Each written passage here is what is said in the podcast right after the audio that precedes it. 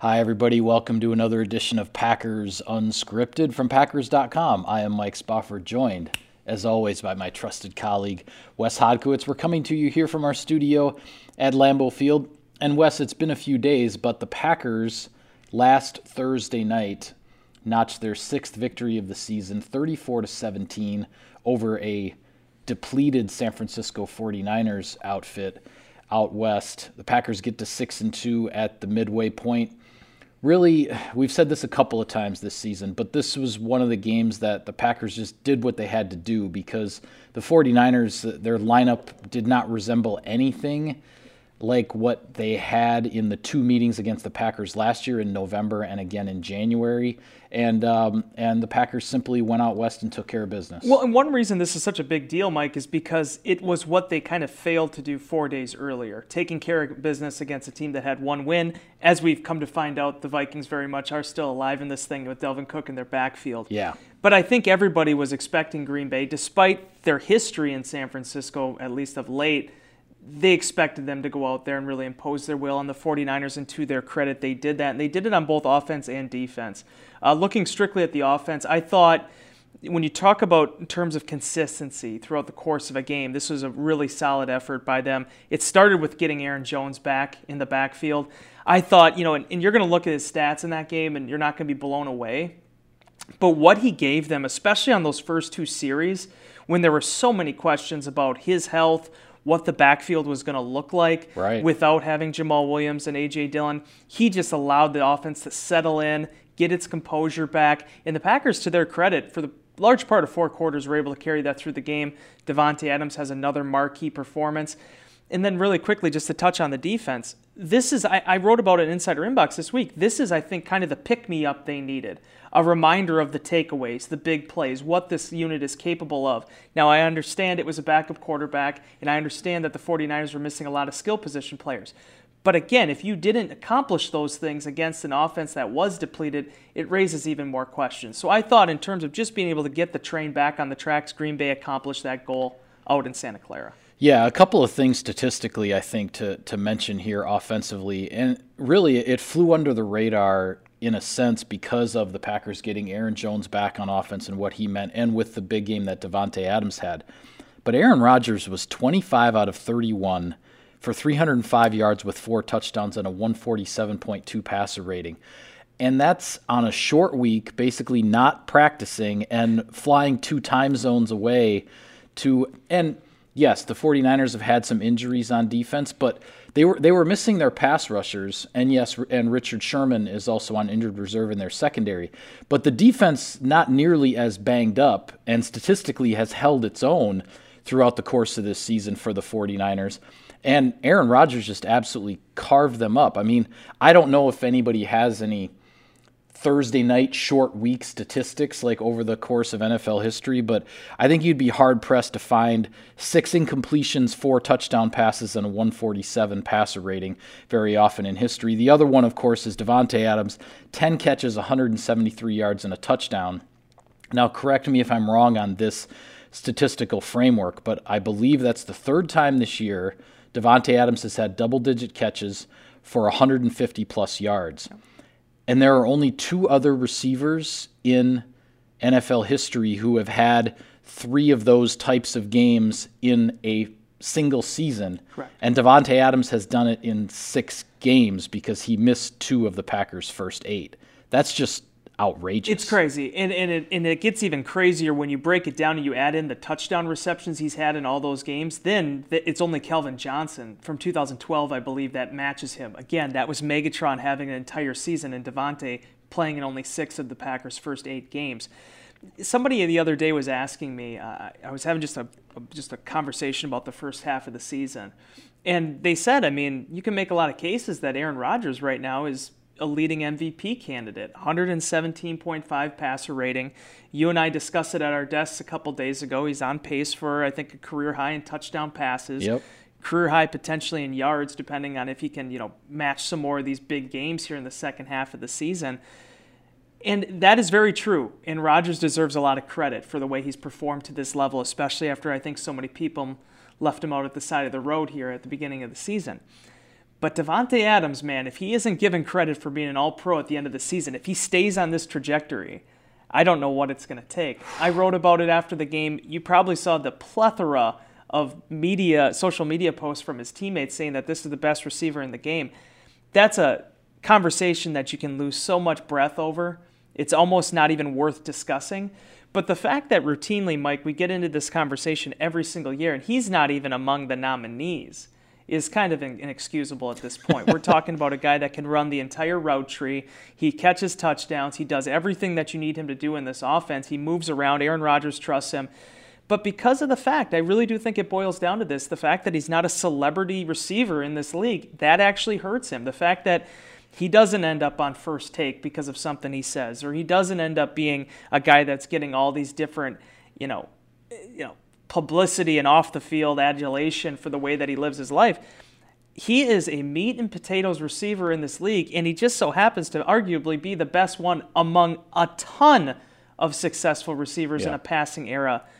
Davante Adams is entering some really rare air right now, and you're seeing it happen on a week by week basis. Yeah, and I think it speaks to his character in general. And as you said, he doesn't say a lot of controversial things that he was actually asked after the San Francisco game, Do you think you're the best receiver in the NFL? And he said, Yeah, I, I do.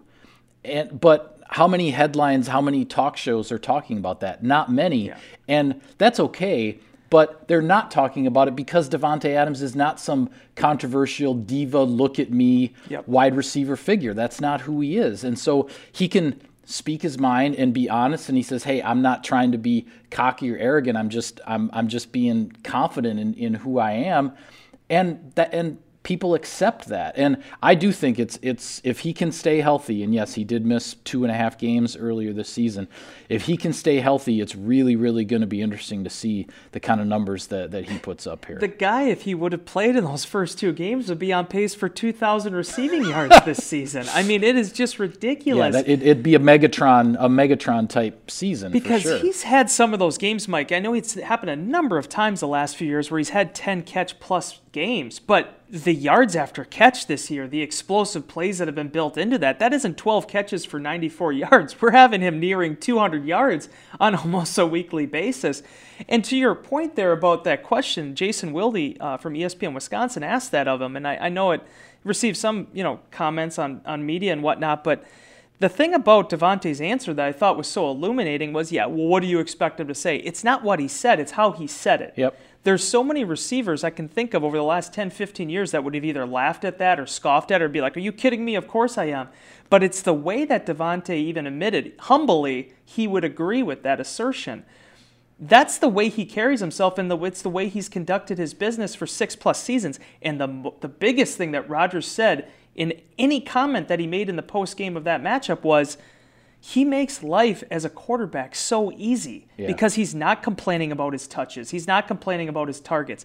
This is a guy who just routinely gets open and and he he's able to, you know, go from there. It's it's an incredible story and the fact that he's still a month shy of his 28th birthday, I just speaks to really how special this guy's going to be if he can stay on pace and if he stays healthy in the long term. Yeah, well, I want to get a couple more thoughts from you on the Packers offense in a moment here. But first, folks, uh, Sirius XM NFL Radio Channel 88 is the only radio outlet dedicated to the National Football League seven days a week, 365 days a year. And Packers fans, you need to gear up for game day. Open a Packers checking account from Associated Bank and score a $50 Packer Pro Shop gift card. Learn more at associatedbank.com backslash Packers. All right, Wes, as the Packers get prepared here, coming off of the weekend off, the mini bye, whatever you want to call it, Jacksonville Jaguars slated to come into Lambeau Field this coming Sunday. We've seen this Packers offense deal with the absence of Davante Adams for a couple games. David Bakhtiari's been out now for a handful of games either Aaron Jones or Jamaal Williams has been out. Jones with the calf injury for a while, he's back. Williams had to miss the last game, being on the, the COVID list as a as a high risk close contact.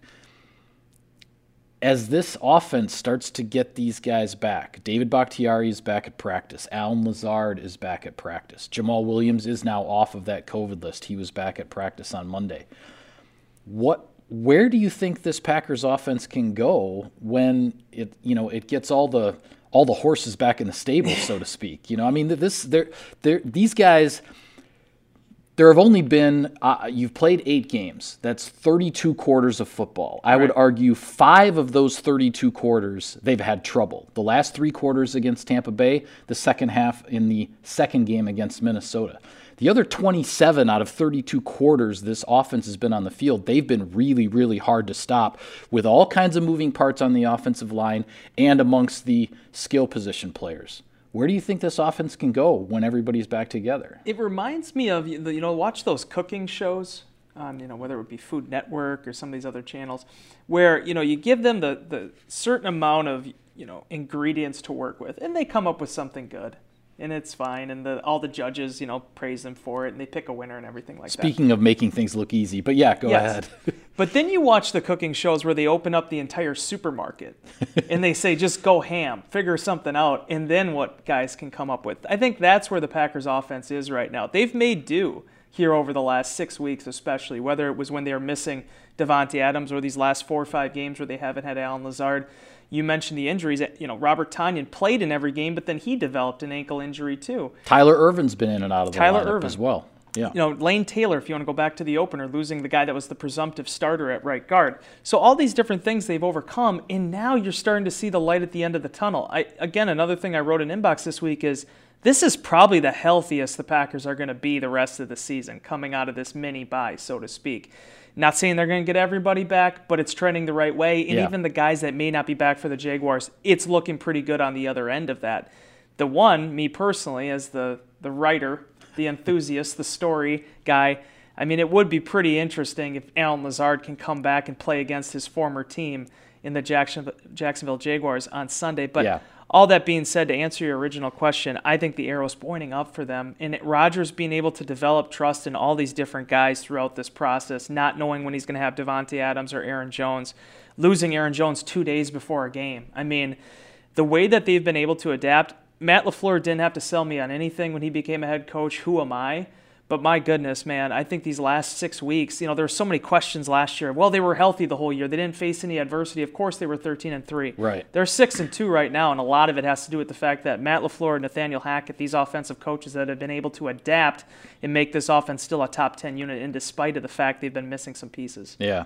Well, let me get some thoughts from you on the Jacksonville Jaguars. This is a one-win AFC football team, uncommon opponent, all of that that will be coming in to Lambeau Field on Sunday, and with a rookie quarterback who will be making his second NFL start. Jake Luton, if I'm pronouncing that correctly, has taken over for the injured Gardner Minshew. I'm personally disappointed we're not going to get to see Gardner Minshew. Uh, you know, as the with Jacksonville being a team the Packers only play once every four years, and all we've really been able to see is highlights of Minshew in his young career so far.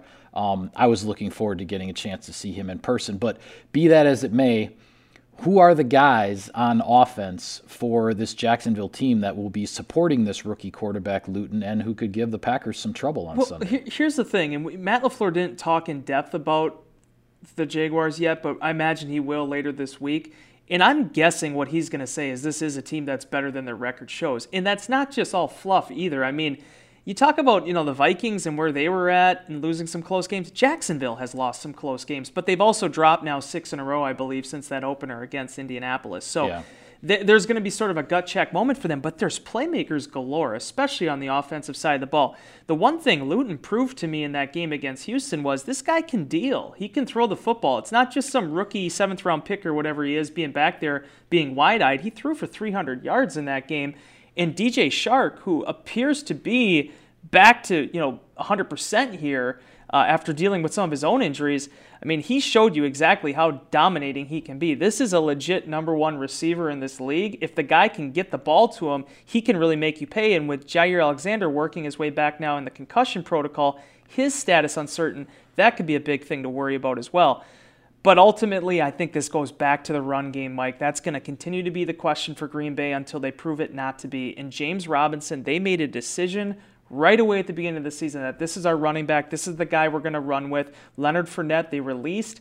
And Robinson, he, he's, a, he's pretty you know, he would have fit well into the black and blue division. I feel it's not like he's just a consummate home run threat. Yeah. But he wears you down, man, and they have so much trust in him.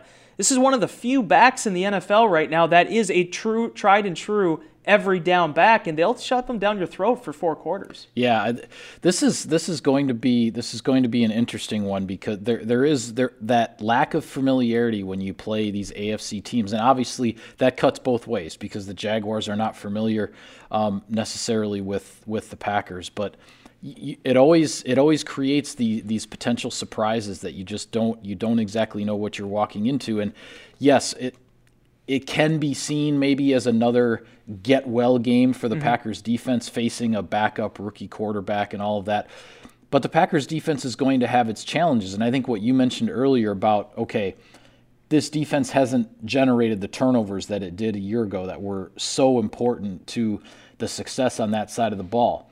But they generated a couple of them against San Francisco. And certainly, I mean, Darnell Savage probably should have had a pick six. He's going to be kicking himself over, yeah. over that one that he missed against the 49ers for the rest of the season. But those opportunities were there. They're starting to cash in on them. You you start to get you know that type of momentum going in the turnover category. And yeah, may, if they can do it again against a, another young quarterback, more power to them because a lot of it is just sometimes it's it's how you feel about yourself when you're out there on the field and how you carry yourself and and maybe even more so this year because you don't have the crowd behind you to start screaming right. and yelling on third and seven and, and all of that kind of stuff. So I think it'll be interesting to see how the Packers defense, if, if, if they can, you know, put together a second straight solid performance, even if they're facing an offense that is not necessarily at full strength. Yeah, and again, you're seeing the line out there already on this game. I mean, we're talking a two touchdown, two score line yeah. uh, right now for Green Bay. You and I discussed this a couple weeks ago. It goes back to 2016, no, 2012, excuse me,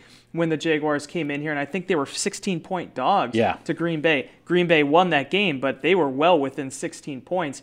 Uh, so you have to be able to, again, make a statement here early on. The schedule sets up really well for Green Bay. I know we're going to talk about the whole landscape here in a minute, but this is sort of a take care of business type game before you have to go and play a difficult matchup against a quarterback you have had a rough history with, Philip Rivers. And then you got a Chicago Bears team that, while facing some adversity right now, has been a winning ball club for the bulk of this season.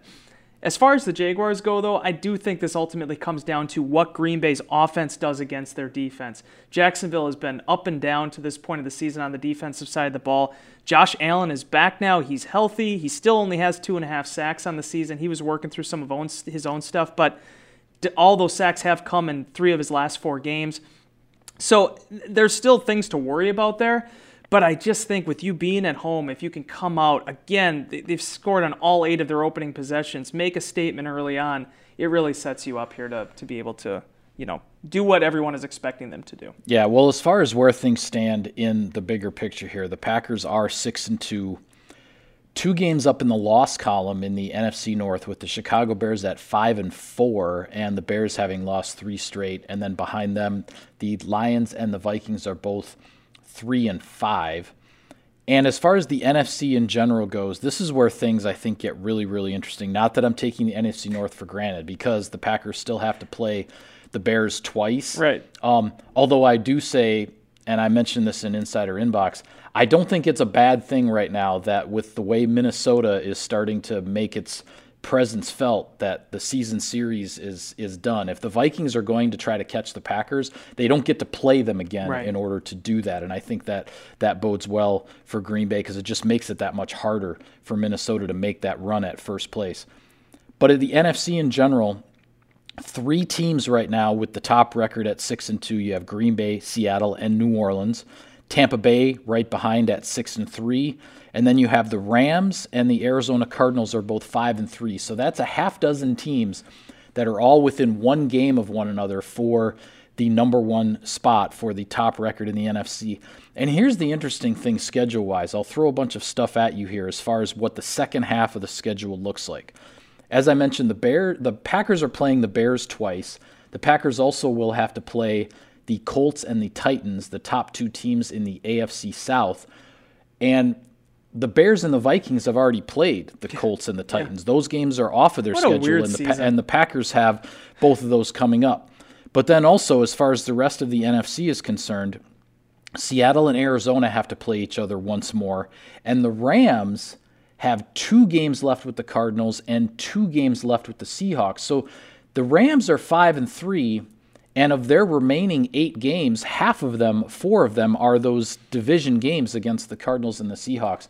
My point is there is a lot to be sorted out here over the over the last 8 weeks, uh, 8 games of this regular season in 2020 the good news is the Packers are right where they need to be at the moment, and they just need to need to do what it takes to stay there. Yeah, my lingering comment has been, Mike, especially getting through this third quarter of the season, is that you just got to continue to pile up the wins because I really do feel like whatever team gets hot in weeks 15, 16, 17 is going to be the one that really takes a run into the playoffs because right now all the horses are pretty much aligned going around the second turn and it's funny too because every time somebody wants to claim someone as sort of the, the leader in the clubhouse in the NFC, they sort of get knocked off the pedestal. yep. Going into that game against New Orleans, everybody just said, well, yeah, Tampa's the best team. New Orleans changed that. New Orleans, the same team that three weeks ago everybody said, well, this, this team's terrible. Why are they playing Taysom Hill as much as they are? It's a game of consistency, and there's going to be weekly ups and downs. Well, and not that long ago, Seattle is undefeated. They yeah. take an overtime loss to a division rival with Arizona. Then they go play a cross conference game, a cross country trip out to Buffalo, and get knocked off by a pretty good Buffalo Bills team. And so suddenly Seattle is six and two, and New Orleans whom the Packers defeated on the road right. way back at the beginning of the season. They're now six and two, and right there with uh, with Green Bay and Seattle with the at, at, the top spot in the NFC. Yeah. So, and I don't want to get into this because it's way too early to do it. But right now, if the playoffs started, the Packers would be the three seed based on the strength of the conference and everything, and the, the wins against the conference. New Orleans would be number one but it shows you, you know, Mike McCarthy always used to have that line, and I, I really always liked it, where he mentioned you got to get to ten wins, and then yep. you can start talking. Then you can start talking about the scenarios and stuff. So yep. that's where that, to me, it's like it's not quite a magic number because it's not you can't guarantee anything, but it really does line up well with Green Bay having a chance to get that bye to make a run at it here with the way the schedule aligns but you can't have any more hiccups. You can't have those those blimps in the radar, those anomalies like they felt that there was in that game against Minnesota. Because even after that game ended, Mike, we're doing the post game zooms. I don't know how you felt about it. I still felt like Green Bay was the much better team. They just got beat on that particular day, day by the best player on the field, Dalvin right. Cook. Yep. And as we found out the last two weeks now, yeah, Dalvin Cook. This just in, Dalvin Cook is pretty good. yeah, he might be making a run at the best running back in the NFL right now. So. Yeah. All that being said, you have to tie it together. You have to win these uh, intra-conference games coming up for these that last month of the season to be meaningful. But Mike, I was working on the game program this morning for the Jaguars game. The Green Bay Packers here, five games at home to close the season, three on the road. This is an opportunity. It's a huge opportunity if they yeah, make the most of it. Absolutely. Well, with that, we will call it a wrap on this edition of Packers Unscripted. Be sure to follow all of our coverage of the team all week long on Packers.com. For Wes, I am Mike. Thank you for tuning in, everybody. We'll see you next time.